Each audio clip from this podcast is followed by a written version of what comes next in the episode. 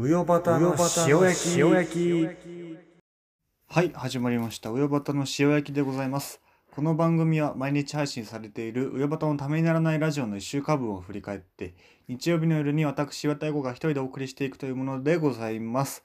えー15分で終わらなかったらですねえ今日は、えー皆さんに、えー希望者の方全員にですね、えーと岩田があの京都の紅葉をね、えー案内して回るというツアーを組みますのでね、ぜひ15分で終わりたいなと思うんですけど、えっ、と、15分大喜利がね、復活した理由としてはですね、あの今ちょっと日曜日の午前中に撮ってるんですけど、この後僕取材が入ってってですね、えっ、と、スポーツ新聞部の、えっ、と、マジで15分で撮ってすぐ行かないと遅刻するっていう 極限状況なので、えっ、と、えっ、と、次回の意味も込めて15分大喜利復活させていただきましたということでね。えっと、そうですね、トピックとしては、あのクライマックスシリーズっていうね、野球のイベントが始まりまして、えっと、プロ野球っていうのはセ・リーグとパ・リーグっていうのに分かれてるんですけど、えっと、その最終的にはその1位同士、そのリーグの1位同士が、えっと、日本シリーズっていうのに決勝戦を行って、そこで勝った人、チームがその年の、え日本一のチームっていう風になるんですけど、そこに行く前段階ですね、セ・リーグ、まあ今年はセ・リーグはないんですけど、パ・リーグ内で、えっと、1位はどこなんだっていうのを、まあ、決めるっていう、えっと、4試合ぐらいやって決める。4、5試合や、5、まあ4試合ですね。仕組みとしては5試合なんですけど、やって決めるというような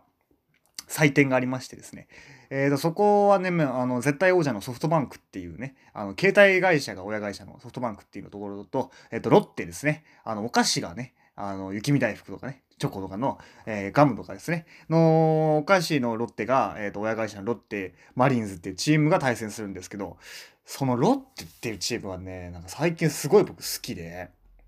まあもともと注目してた理由としては、僕大学野球も好きでよく見に行ってたんですけど、そこで早稲田大学のキャプテンだった、えー、と中村翔吾っていう選手がいてその選手がかっこよくてプレースタイルというかいや本当にねなんかねその早稲田の、えー、とキャプテンっていうね重圧を背負いって不審にあえぎつつもねチームを導いていく姿っていうのがかっこいいなと思ってその人が大学を卒業した後にロッテっていうチームにプロ野球選手として入ったので、えー、と注目してたんですけどえー、と、あとね、まあまあ、今年に入って思った理由としては、あの、井口監督っていうね、ロッテの監督がいるんですけど、若い監督で、スタープレイヤーでね、本場アメリカでもね、えー、っと、プレイしてたっていうね、えー監督がいるんですけど、その人はかっこよくて、まあ若いっていうのもあるんですけど、なんかね、試合中負けててもね、ちょっと、似合って笑ったりするところがあって、それがカメラに抜かれたりするんですけど、それがめちゃくちゃかっこいいっていうね、えのがありまして、とかまあロッテファンっていうのはその黒いですね、えー、とユニフォームをまとって全身真っ黒のユニフォームをまとってですねえっ、とジャンプし続けるっていうね謎の応援スタイルを取るんですけどでも あの今年はねあの新型コロナウイルスの感染拡大のため感染拡大防止のためにですねあの声を出しての応援は原則禁止なのでそのジャンプスタイルもなくなってしまったんですけどジャンプしながら歌い続けるっていうね3時間。3時間はないか。わかんないけど。っていうようなね応援スタイルが特徴的というか不気味と称されるね応援スタイルだったりとかとにかくね好きなんですよ。でまあまあまあその僕はもともとえっ、とロッテとは別のリーグのセ・リーグのえー、と読売ジャイアンツっていうチームが大好きで小3からずっとそのチームのね応援してたんですけど、えー、とそこでですね、えーとかまあ、活躍した頃もありましたけどだんだん成績がその期待とその収めてる成績がだんだん釣りられなくなってきてバッシングの対象になってしまった、えー、と沢村選手っていう人がいたんですね。ピッチャーです。マッチョでね。えっ、とマッチョ筋肉が好きすぎてそのめちゃくちゃ鍛えちゃったんですけどその鍛えすぎてその筋肉のつき方だと投げにくいよっていう風にめちゃくちゃ言われるっていう そこら辺から彼のバッシング人生が始まったんですけどっていう選手がいてでまあ今年も全然打たれちゃったりとかなんかメンタル的にあれだったりとか3軍まで落とされたりとかなんかいろいろ踏んだり蹴ったりのシーズンだったんですけどその選手がですねシーズン途中にロッテに加入しまして、えー、と移籍ですね。加入しましてそこでまあそのまあどうなんだっていうもうその旬は過ぎたみたいな言われてたんですけどなんと魂の復活を遂げてですね、まあ、今やロッテに欠かさない選手になったっていうね沢村選手がえっ、といまして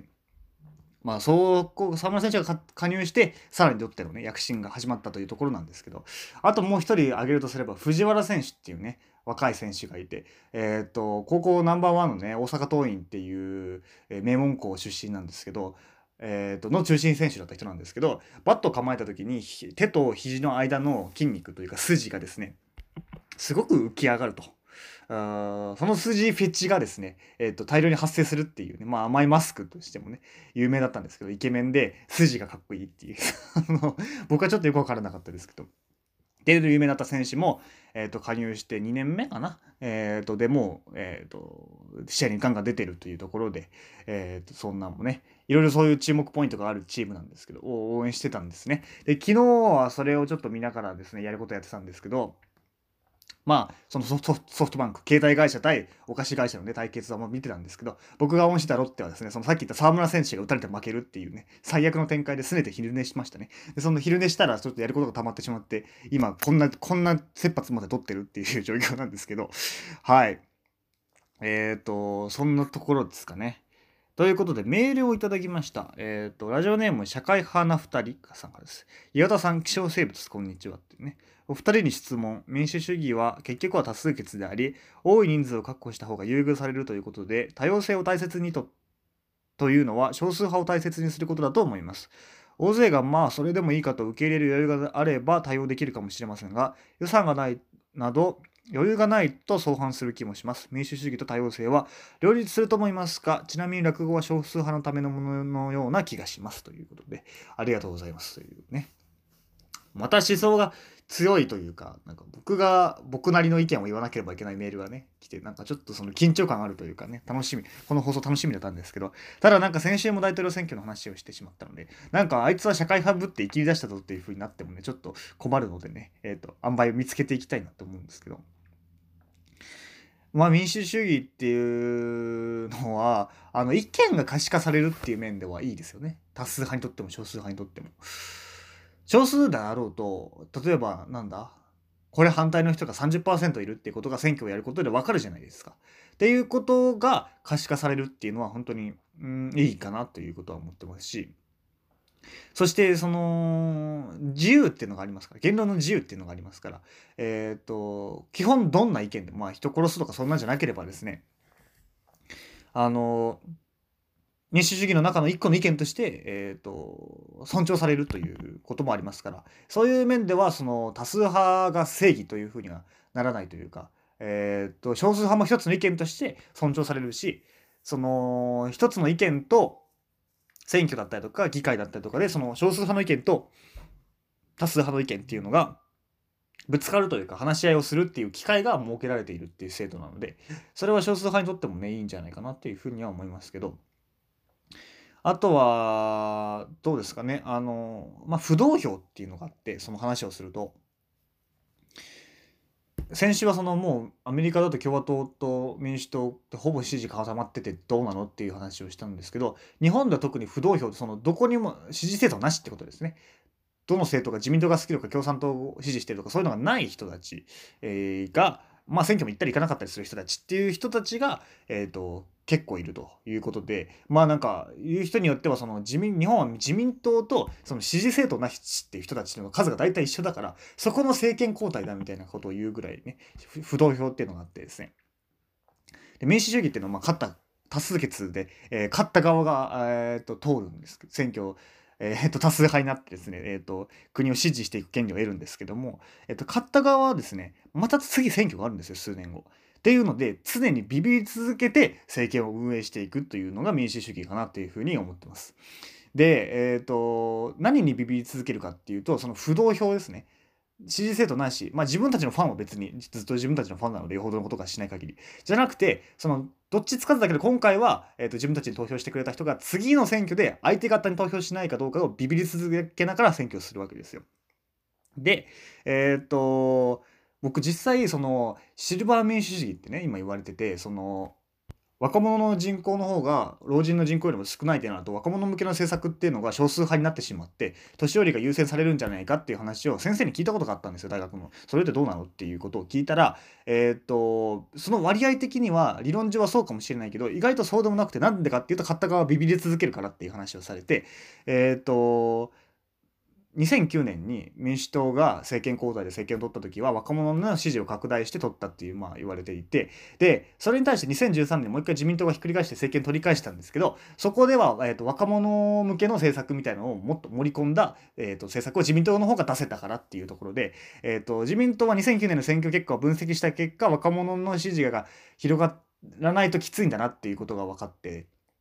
えっ、ー、と、その、若者人数自体は少ないですけど、若者向けの政策をしてるところに不動票の人が流れるっていうことを分析して、若者向けの政策を、えっ、ー、と、多くしたっていうことで勝ったっていうこともあるので、えっ、ー、と、ビビらせることが大事かなっていうふうに。その場合はその若者の向け、の政策取らないと落ちるぞっていうふうにビビらせた2009年にっていうふうに言われてるので若者向けの政策っていうのは少数派なんですけどねその人口比的にはっていうところで、えっ、ー、と少数派の戦略というか少数が尊重されるためにはそういう少数自体がビビらせる多数派をビビらせる存在であることっていうのが重要かなっていうふうに思います。でビビらせるってどういうことかっていうとその明確なビジョンを持ってですね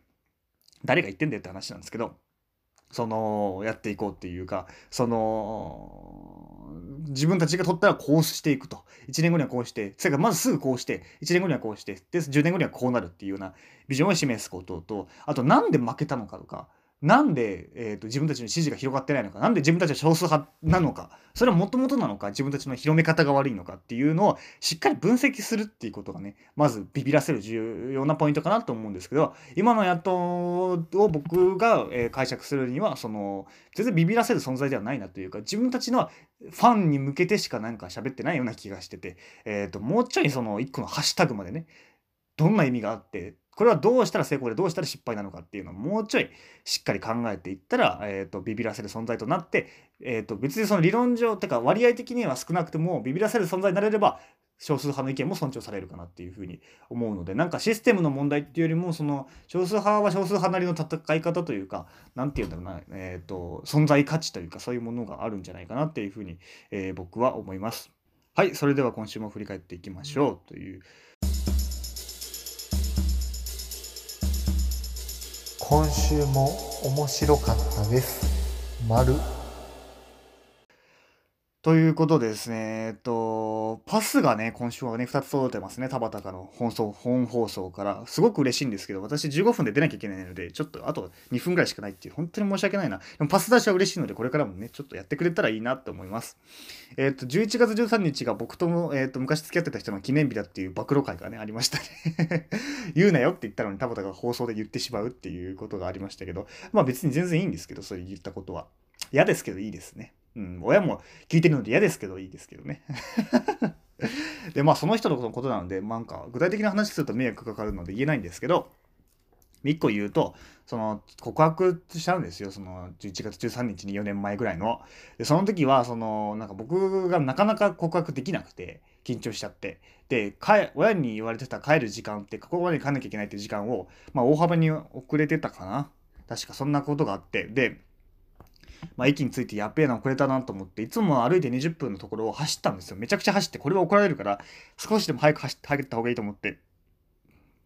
走ったんですよそしたらその5分で着いたっていうのでねなんだ5分で着くじゃねえかよっていうことを思ったなっていう思い出がありますというのと